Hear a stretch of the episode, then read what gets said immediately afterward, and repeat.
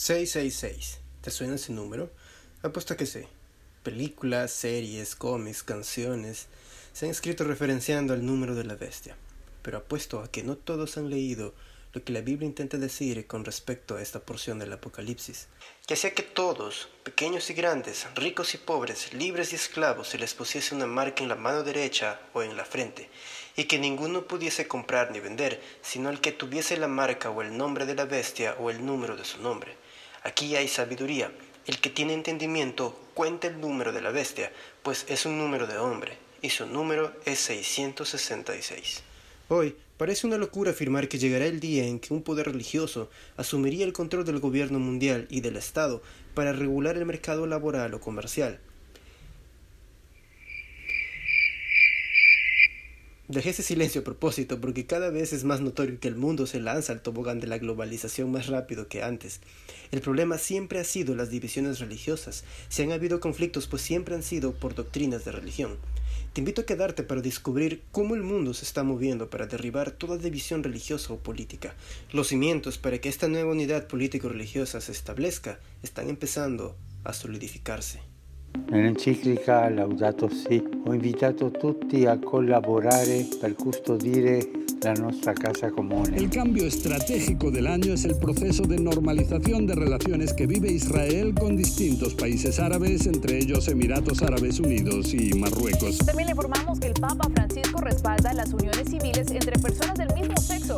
Lo dice por primera vez en el documental Francesco que se estrena en el Festival de Cine de Roma. La época medieval fue marcada por el absolutismo en Europa. Grandes reinos se arrodillaban ante la gran corona en Roma. Un solo hombre, el Papa, tenía potestades jamás antes vistas en todo el reino del ser humano.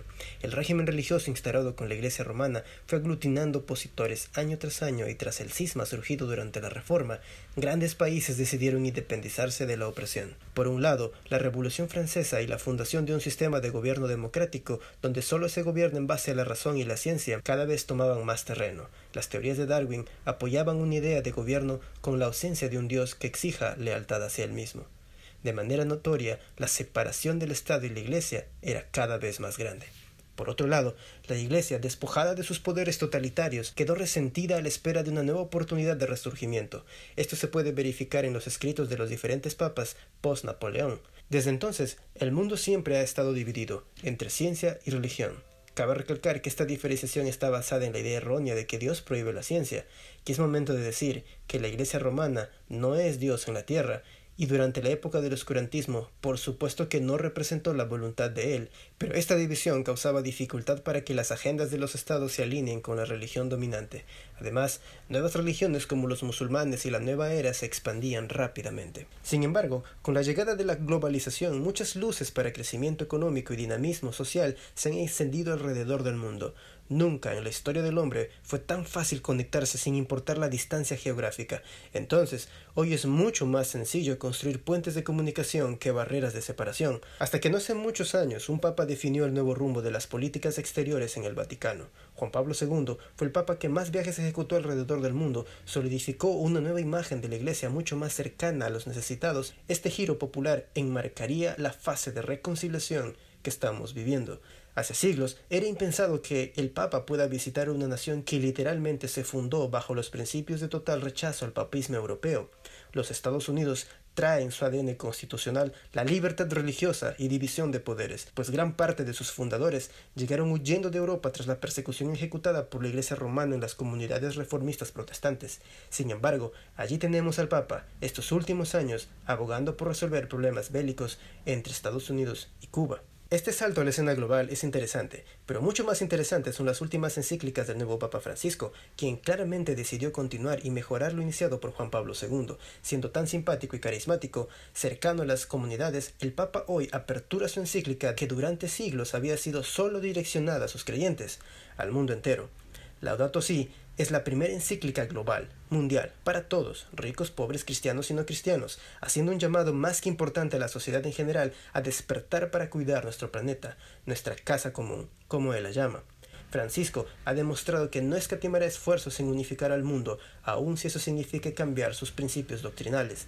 Para poder estar alerta debemos conocer el contexto profético de Apocalipsis 13, donde se narra a esta bestia intentando imponer una ley de carácter global donde no solo aparece esta bestia. En el capítulo 3, el versículo 1 tenemos, Me paré sobre la arena del mar y vi subir del mar una bestia que tenía siete cabezas, diez cuernos, y en sus diez cuernos diez diademas, y sobre sus cabezas un noble blasfemo. Tendríamos que desarrollar un estudio profundo para determinar quién es esta bestia. Sin embargo, les ahorraré toda esta explicación vayan a Google y pongan qué sucedió el 538 después de Cristo y luego vean qué sucedió en 1798 después de Cristo. Resten 1798 menos 538 y verán que son 1260 días. Luego vayan al capítulo 12 de Apocalipsis, el versículo 6 y cierren el círculo. Sabrán que el único poder que tuvo 1200 años de duración fue el papado. Luego tenemos el versículo 11, otra bestia. Después vi otra bestia que subía de la tierra y tenía dos cuernos semejantes a los de un cordero, pero hablaba como dragón.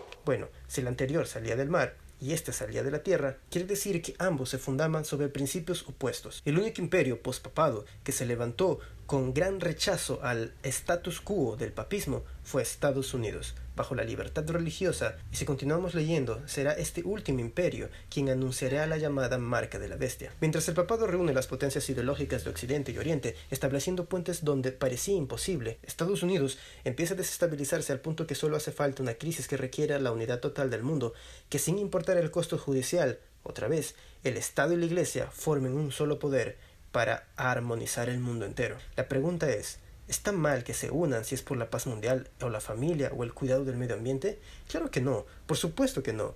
Debemos cuidar el planeta. Dios nos lo encargó. Si el propósito de esta unidad es para el bien, todos deberíamos unirnos bajo el mismo estandarte. La pregunta en realidad es, ¿quién elegirá qué es lo mejor para la humanidad? Y cuando lo elija, ¿estará dispuesto a escuchar a otras opiniones? Lo más probable es que no, porque la crisis que se avecina será tan grande que no habrá tiempo para pensar en consecuencias, solo se tomarán decisiones, y está claro que cuando el humano está en crisis, las minorías, la libertad de conciencia, pasa a un segundo plano. Nada más mira cuánto tiempo estuviste encerrado en casa. ¿Alguien te preguntó si querías quedarte allí? El mundo ya sabe que es posible que por el bien común la libertad de ciertas personas se vean limitadas. El versículo 15 de Apocalipsis 13 dice, y se le permitió difundir aliento a la imagen de la bestia, para que la imagen hablase y hiciese matar a todo el que no la adorase. Si Lutero estaría aquí a mi lado diría, déjà vu.